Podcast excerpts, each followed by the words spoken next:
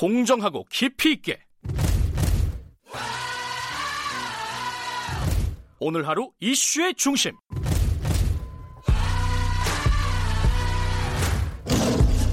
김경래의 최강 시사.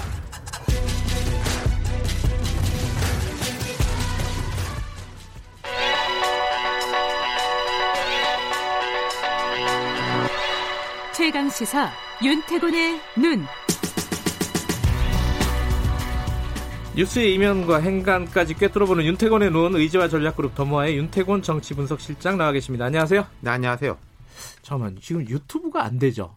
이거는 어, KBS 채널만 안 되는 게 아니라 유튜브 전체가 지금 뭐좀 아, 문제가 있는 것 같은데. 그렇군요. 예, 요즘 같은 시대에 유튜브 안 되면 아쉽네요. 답답하신 분들이 네, 굉장히 많을 것 같은데. 오늘 외모가 좀 괜찮은데 안타깝네요. 네. 예, 라디오로 외모를 봐주시기 바라겠습니다. 마음의 눈으로 보십시오. 네. 아, 예. 네. 지금 스트리밍? 어, 스트리밍만 되고, 어, 예. 알겠습니다. 자, 오늘 얘기는, 아까, 어, 열린민주당하고 통화를 했었는데, 열린민주당은 아니고, 그, 각 당의 위, 각 거대 정당의 예. 위성 정당들이 그렇죠. 하나씩 있었잖아요. 그 정리가 지금 부- 되는 네, 분위기죠? 그렇죠. 이제 자매 정당인지 형제 정당인지 어쨌든 정리가 되는데 민주당하고 더불어시민당은 그저께 예. 합당 절차를 완료했습니다. 네. 민주당이에요. 예. 177석의 거대 민주당이고 그리고 이제 미래한국당 쪽에서 뭐 애매한 소리들이 조금씩 나왔는데 예. 어제 통합당 주호영 원내대표하고 한국당 원유철 원내대표가 국회에서 합동 기자회견을 열고 합친다 네. 선언했어요. 네. 근데 합친다는데, 이게 언제 합친다는 그러니까 건지가 뭐 좀- 조속히 합당을 추진한다 이렇게만 음. 말했는데 그렇다면은 뭐 예를 들어서 원구성까지는 따로 움직여가지고 상임위원장 자리, 국회 부의장 자리 혹은 국고 보조금을 따놓고 그 다음에 합치는 거 아니냐.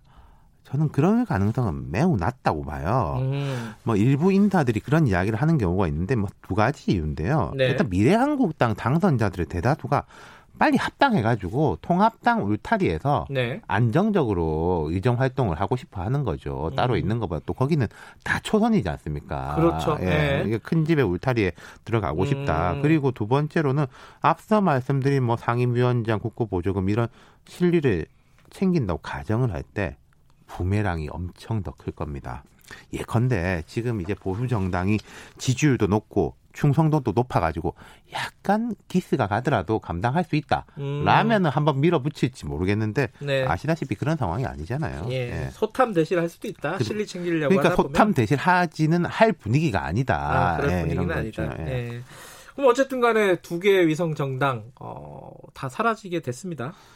준연동형 비례대표라는 이제 선거 제도 우리가 이번에 처음 치렀지 않습니까? 네. 이 제도를 파행으로 이끌어졌던 위성 정당들이 다 역사 속으로 사라지는 거죠. 음. 돌이켜 보면은 좀 황당해요.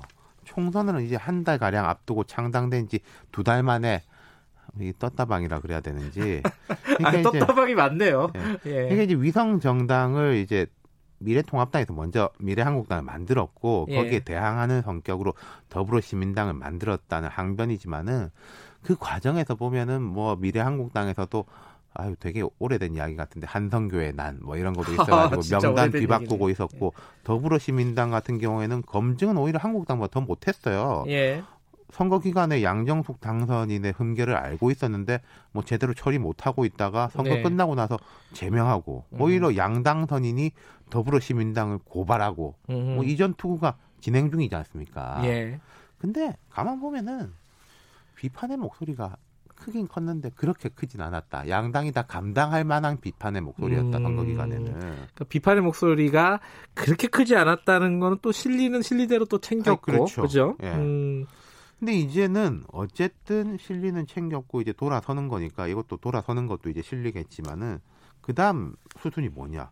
선거법을 이대로 둘 수는 없다 이야기는 뭐 음. 여기저기에서 총선 전부터 나왔던 이야기죠. 네. 그래서 이제 어제 주호영 원내대표가 양당 대표 여기서 양당 대표라는 것은 미래통합당 미래한국당입니다. 네네. 양당 대표는 여야 합의 없이 4 플러스 1 협의체가 일방적으로 통과시켰던 준연동형 비례제 폐해를 지난 총선을 통해 확인한 만큼 20대 국회 회기 내에 폐지시켜야 한다는데 인식을 같이 하고 공동의 노력을 하기로 했다. 이렇게 밝혔어요. 그럼 이거는 추진하겠다는 건데 제 말의 뉘앙스를 볼 때 안 되면은 뭐 우리도 합당 무효다 이런 식까지는 아닌 것 같아요. 음. 말을 위해서 노력한다 뭐 이런 정도니까. 음, 노력한다. 네.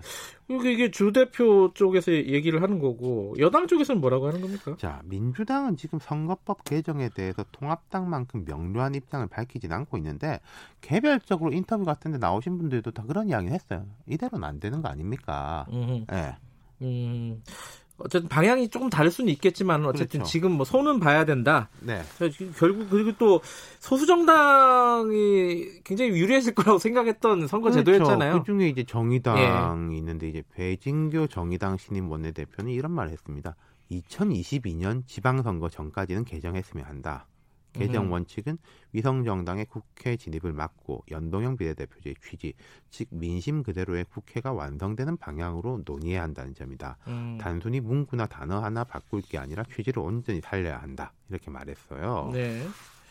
더 강화한다, 강화해야 된다 이런 얘기죠. 그런 거겠죠. 그러니까 네. 준연동형 비례를 연동형 비례로 하고 그다음 위성 정당 같은 건 좀 원천 봉쇄하는 쪽으로 법 개정해야 된다. 완전 연동형. 뭐 이런 예. 쪽인 것 같은데 통합당은 아직 명확한 대안을 제시하고 있진 않아요. 이대로는 안 된다라는 쪽인데 근데 이게 음. 통합당도 보면은 좀 영남권하고 수도권하고 분위기가 다릅니다. 영남권은 좀 과거 회기 쪽이고 음. 정의당은 더 원칙적으로 바꾸자는 쪽이고 민주당은 공식적인 입장이 없는데 의원들 분위기는 아무래도 좀 과거 회기 쪽일 것 같아요. 그래요. 민주당에. 음, 이게 이제 다 각각 방향이 이렇게 되면은 잘 어려운 거 아니에요? 이걸 모으기가? 그러니까 이게 정의당이나 애초에 준연동형 비례대표제를 추동했던 시민사회는 뜻이 같을 겁니다. 그렇겠죠. 근데 이제 그때는 음, 앞서서 말했지만 4 플러스 1이라는 이제 정치적 전략을 통해서 돌파했는데 그때하고는 또 환경이 달라진 게 있는 거죠. 음, 근데 사실은 뭐 국회에서 이걸 처리해야 되는 부분이기 때문에 네.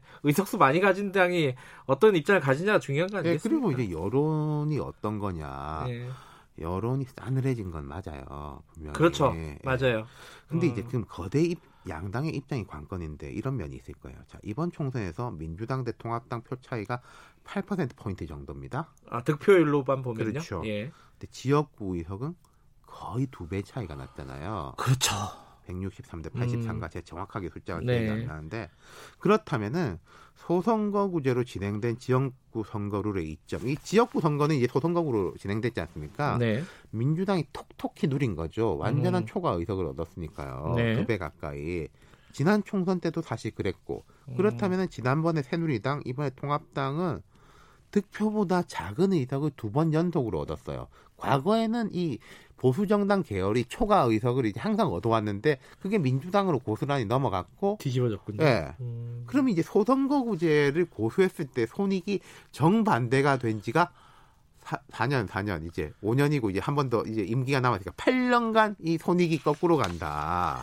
그러면은 미래통합당이 그거 완전 연동을 하자 이래야 되는 거 아니에요? 아니, 그러니까요. 이게 머리가 이제 복잡할 겁니다. 아하. 그러니까 만약에 연동형 비례제를 했으면은 두 당의 득표, 어, 의석수 차이가 이까지 안 났어요. 그럼 예. 이 대목이 어쩌면은 선거법 재개정의 포인트일 수 있다. 근데 음흠. 주호영 원내대표 말씀하신 것처럼 20대 국회 해결하기 어려울 것 같고요. 이게 네. 본회의도 20일 하루만 잡혀 있고 그렇죠. 29일이면 네. 끝인데 2주만 이게 되겠습니까? 네. 시한을 두고 논의를 시작해야 될 건데 이게 말하자면 실리 부분 에 이런 그 미묘한 점이 있기 때문에 이걸 명분으로 붙일 수 있는 그런 좀 정치력을 발휘하길 기대해 봅니다.